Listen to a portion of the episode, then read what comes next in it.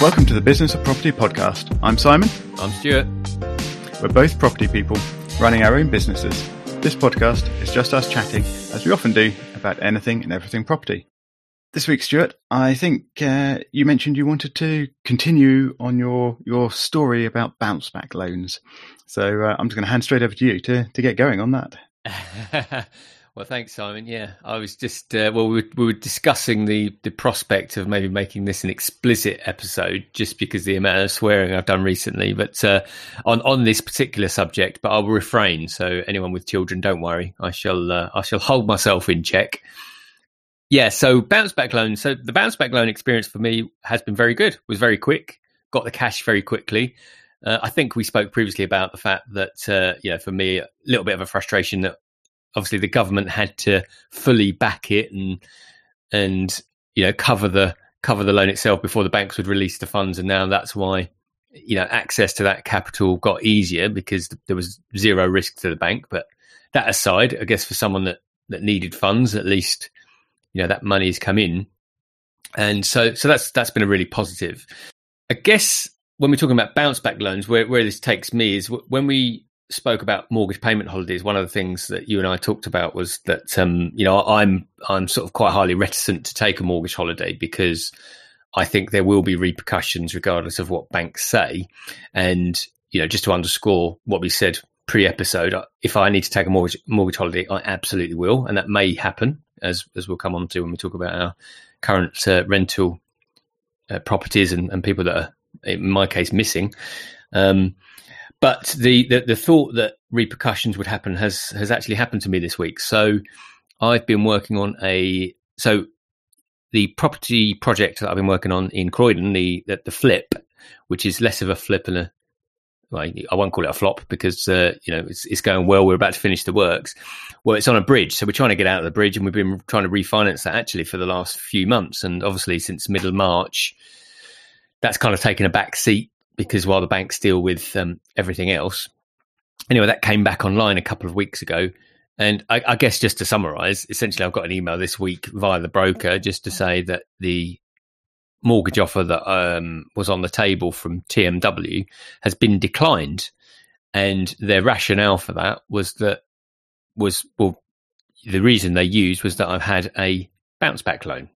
Yeah, it's, um, I mean, I, I guess I can understand it because it's another debt to you or, or your company in this case, and that has to be repaid at some point, and they've got to check the the cash flow implications of that and, and things. But to just blanket decline based on the fact that you have one seem does seem a bit harsh. Mm. Though I've I've anecdotally seen other people talking about uh, TMW taking obscure or, picking up on obscure things to to give them an excuse to to turn down loans recently. Yeah, so I, I wonder if they are just just being extremely oversensitive. I think. I mean, I think so. to try and be fair to them, I think what they're saying is it, it signifies other challenges around sort of personal debt. I mean, the irony for me is, you know, that bounce back loan has been sort of pushed aside and is actually been used to cover off any more costly debt so it's it's actually going to be used for things that would cost more more money percentage wise. So it's actually put me into a better uh, financial position or fiscal position, for want of a simpler phrase. And so, so I, you know, I, I guess where they, you know, I understand where they're sort of coming from, but without a sort of conversation or being able to explain it, it, it gets very challenging. And you know, I, I, agree with what you've just said, and I've experienced this with other banks. Actually, I've experienced this with Paragon, where I, I, I get the sense that they just didn't want to loan at this time. And there was sort of one line from my broker where he said that he, he spoke to them about it to appeal it, and they just said that the decision's final. Um, but my broker said, you know, this is something that's completely new to me, and he was told that it's only something they've introduced during the pandemic.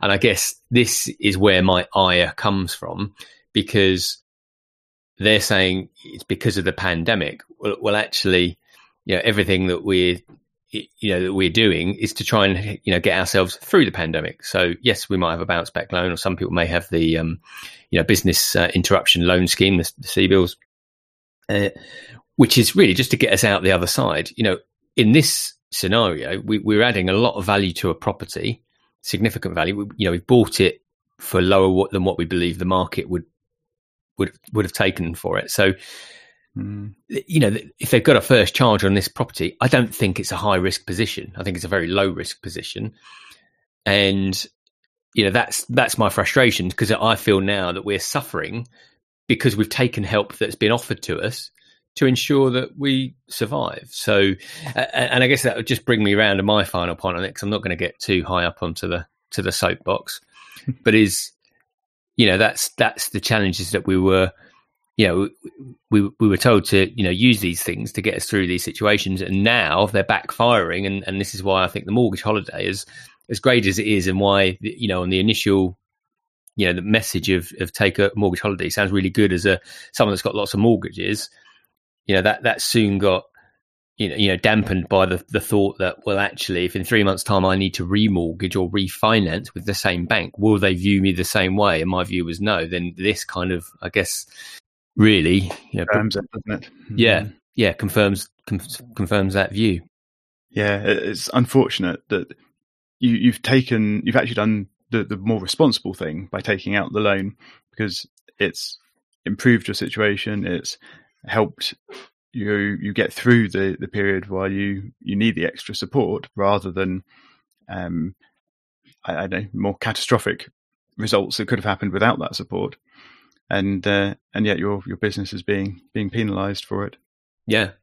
I mean, you know, the funny thing is, you know, you say that, Simon, is, is that's it. I think, you know, the, the, the bounce back loan, you know, without the bounce back loan, I still think we'd be fine because you know we're like everyone else we're battening down the hatches. We've re- you know we removed all costs and we, we spoke about that on a recent episode you know both personally and from a business perspective. You know all the costs are being stripped out of the business so we're probably being more financially astute than we've ever been before.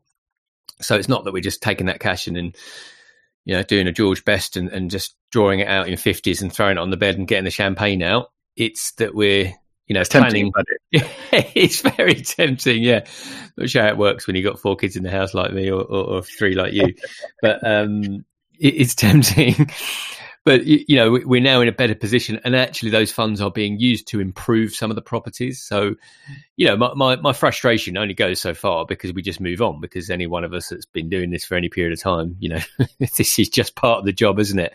But yeah, you know, right you know, for, for my part now, if someone, because of issues I've had previously, if someone says, "Oh, I've got a great deal, but it's coming and it's coming from Paragon," and my first thought is, mm, "Can you look at other banks for me, please?" And you know, TMW, I think they'll be okay for you know, I've got them on a standard buy to let. I think they're okay, and I think their rates are well, I don't know what their current rates are, but their rates previously were, were pretty good. But you know, it just for me, it, it just belies a um, maybe an immaturity of of the of the lender in the in the you know property rental space because you know we've currently got a bridge which is actually a very good bridge. But on you know even if they loaned at 70% that would put us in a good place. And we're talking about property in you know greater london that's been bought at a good price and we've added we're we're adding significant value to it by adding two stroke three rooms. So yeah, it's just it's one of those where you, you, just feel its computer says no, and there's no real, um, yeah, the underwriter's not giving any latitude. Yeah, I think it's just where everyone has slightly gone towards the panic mode and and being extra extra cautious. So uh, it seems yeah. to be affecting TMW perhaps more than more than some other lenders. Mm. Are you uh, or, or, have you got other lenders your your, your broker are looking at? Yeah, so obviously, of looking at alternatives. Fortunately, we're on quite a good bridge. I mean, for anyone that's on the standard buy to let rate, five percent plus is going to sound high, but for a bridge, it's it's pretty good. I think we're on. Um, it's very good for a bridge. Yeah. Yeah, it's it's around that. I think it, I think it's come down because of what's what's gone on with interest rates and everything else. So, you know, the actual monthly cost is is around 770 i think which is you know for for for the for the rent that we would get for the flat is about 50% even though we're you know we're still targeting it as a flip so yeah, we've just got to hope that there are other lenders out there. As always with, with most of my properties, there's a few other sort of complexities around around it as well, but uh, not for this. You don't podcast. like taking the easy options, do you? I don't. I wish I did. I wish I did.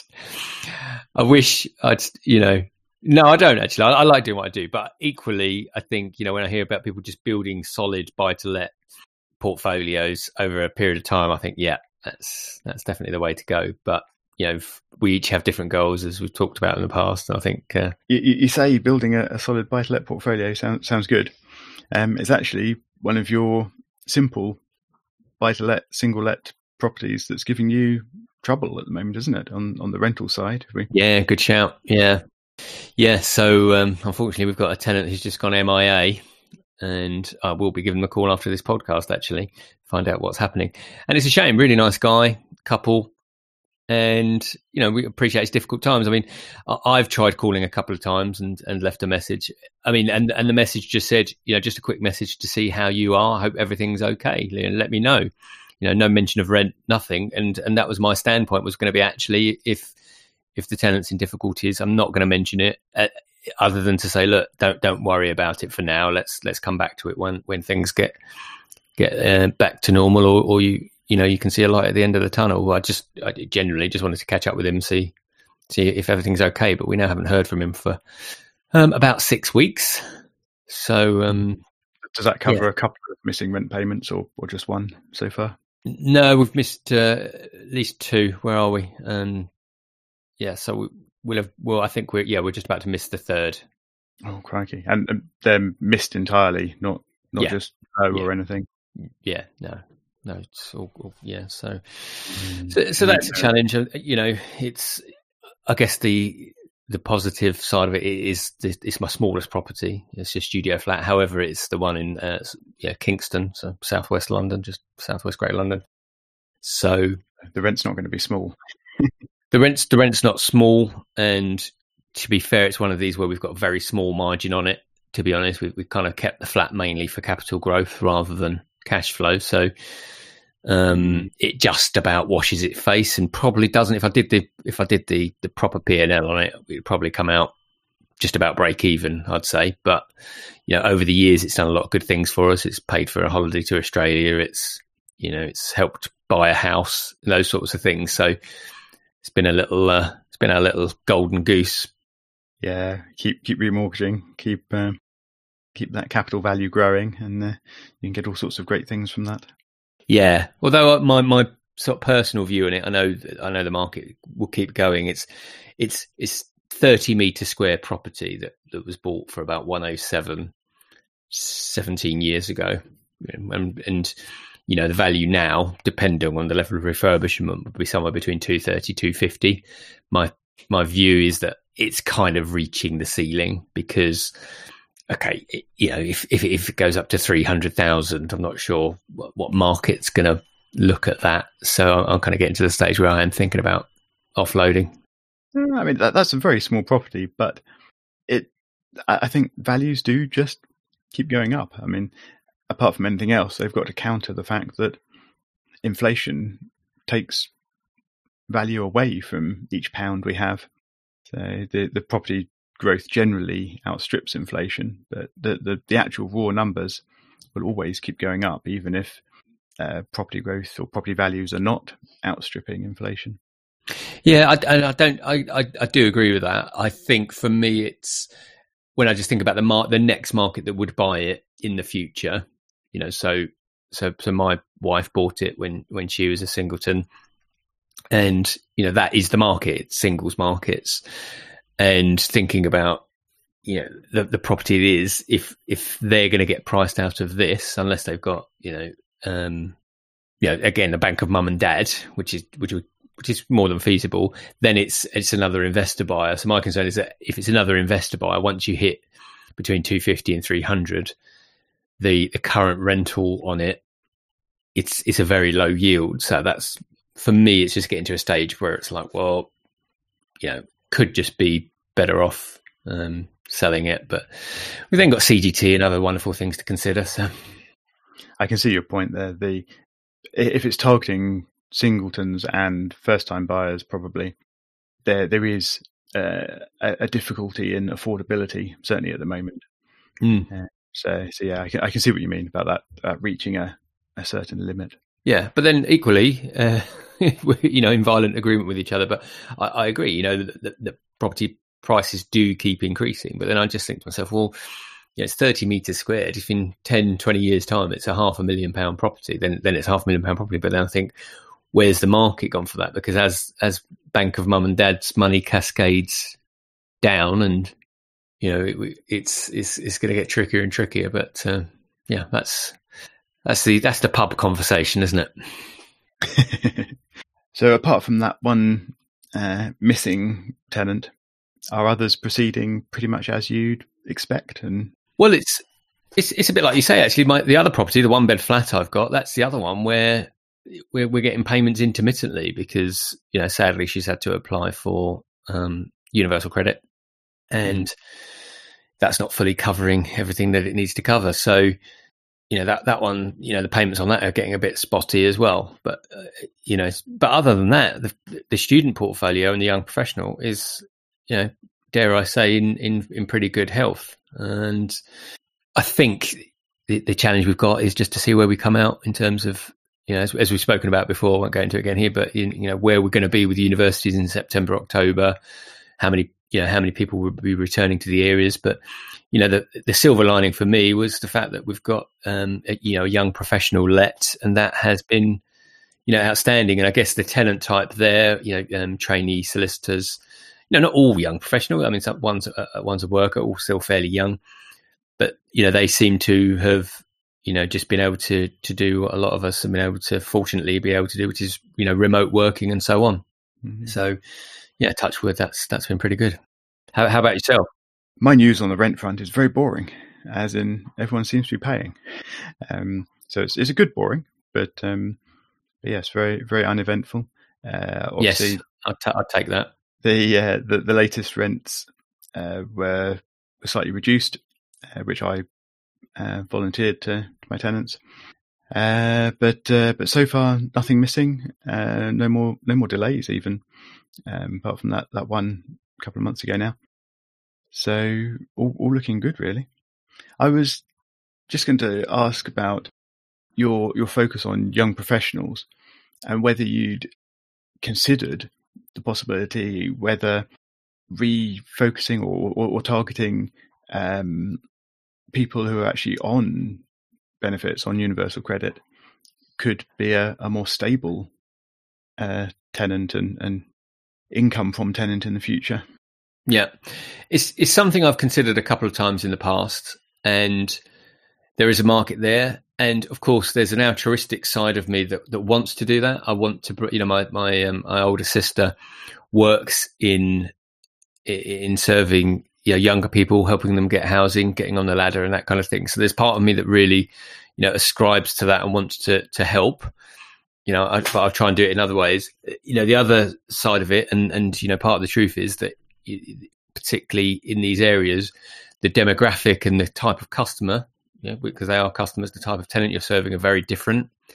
And you know, I've seen it firsthand quite recently that unfortunately, you know, more often not because you know, and, and this is a this not this is a bit of a generalization. I know it's not the case for everyone, but for a lot of the times, you know, the, the tenant type might not be the sort of tenants that are taking as much care of the property. Now, just to balance that out, I do know you know people that you know like the girl that's in my property now she's on universal credit and i know she takes very good care of the property it's very house proud so I'm, I'm, sure there's a, a, much bigger percentage that don't but in my properties where we're talking about multi-tenant properties um, i think there is there is a greater risk of more you know more issues with the house and works to be done and, and I have seen that quite recently. So it's one that has to be balanced. I think it's a tricky it's a tricky one for me because part of me does want to be able to provide that need but then equally having having seen some of it firsthand I know it can be challenging from a from an investment perspective because it requires greater time and and financial investment. And from a strictly financial perspective you know typically the rates can uh, can be lower. It- I think it's certainly has a reputation for being a difficult market, but I have heard uh, stories or, or, seen uh, landlords who actually follow that as their their dedicated strategy. They specifically approach councils and help them find or help them house people who need housing. They get support from the council that way, and then the the rental income is very reliable because it, it's coming from the government effectively.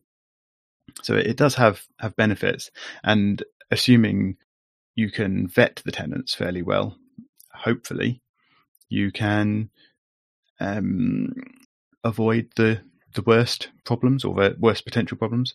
I mean, I, I guess it's like vetting any tenant. You always want to mm. talk to the tenant. You always want to to meet them. Not that that's very possible these days. Um, and there there will always be some tenants you just get a bad feeling about, and you you choose not to to rent your property to. Yeah. And others who who hopefully will uh, will prove themselves to be be good and reliable. Yeah, it's so true. It's so true. And I think the thing that I you know always think about as well is that ultimately, you know, if you solve a problem, you know you, you, can benefit from that. And I know people, not personally, but I know, I know there are people that have built strategies around it, very you know financially rewarding strategies around serving this very customer base because of that you know because of the view that I previously shared, which is, oh, it's a difficult tenant type, and you know who wants to deal with them. And actually, they've gone on to build a very successful business around it with with you know tens, if not hundreds, uh, serving tens, if not hundreds of those people. So I think there's definitely um, you know elements to it, and, and you're absolutely right. It's it's about tenanting, and you know for me. And and also actually, if you're providing the right house, most people will look after it. You know, my view is that if if you provide a good product you know in our house most people will look after it and you're absolutely right in terms of serving the tenant type i think it's just down to preference and you know unfortunately i guess i've had a couple of bad experiences recently and again it's it's it actually is not not people that are on credit it was with students. So you you know it would prove an example to say oh yeah all students are going to trash your house because someone has just trashed the house. But then equally 85 90% of them don't. So no you're right. It's really just about doing the diligence and, and properly. Yeah and the the market size for those on on benefits on universal credit is certainly a growing one at the moment. Mm. Uh, so, but of course, an, another potential problem, sort of circling back to the kind of topic we started on today, quite often mortgage companies actually have clauses in their, their mortgages that say you, you cannot let to um, to benefits payments. Uh, similarly with uh, some insurance as well also has has restrictions on that. It's it's not always straightforward to to to sort of change to that approach. Yeah, and I, and I suppose that that final point is is is really what I was trying to get to, and I didn't quite articulate. Is the is the point, and the reason that happens is it's like it's insurance is because obviously they do risk profiles, and the higher the risk, obviously either your premium goes up or in those cases which i find appalling actually that they would that, they would have those caveats in there. However from an insurance perspective yeah i understand. And and that's the point is that you are talking about a higher risk a higher risk category of people rightly or wrongly and you can mitigate that by doing all the things that you've just mentioned however they are a higher risk yeah one approach i've heard about to mitigate that risk um, personally by the landlord is to actually be a, a support mechanism for the tenants.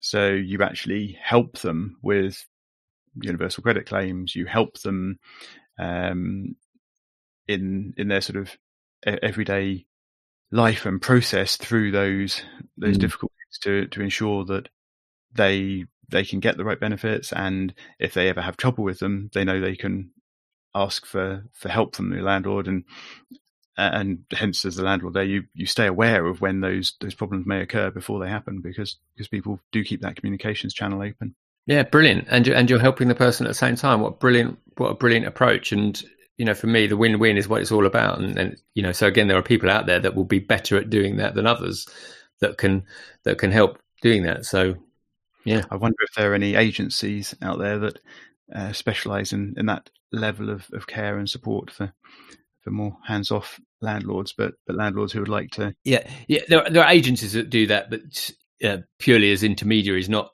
But uh, again, I think potentially a really good idea if you had a, an agency that could niche down. I mean, like I say, I think my sister works for a company that is that one of those agencies, and you know, they solely focus on meeting the needs of more vulnerable people in the community and actually helping them. So they'll do all of the administrative work, get them the, the properties, uh, and they'll serve as the intermediary between the letting agent and you know the, the, the vendor, so to speak. But you know, there could be a market for you know an agency, you know, the the, the you know the, the, marketplace to do that. Well, with that uh, free business idea for anyone out there, I think we're uh, we're probably out of time for today. Yeah.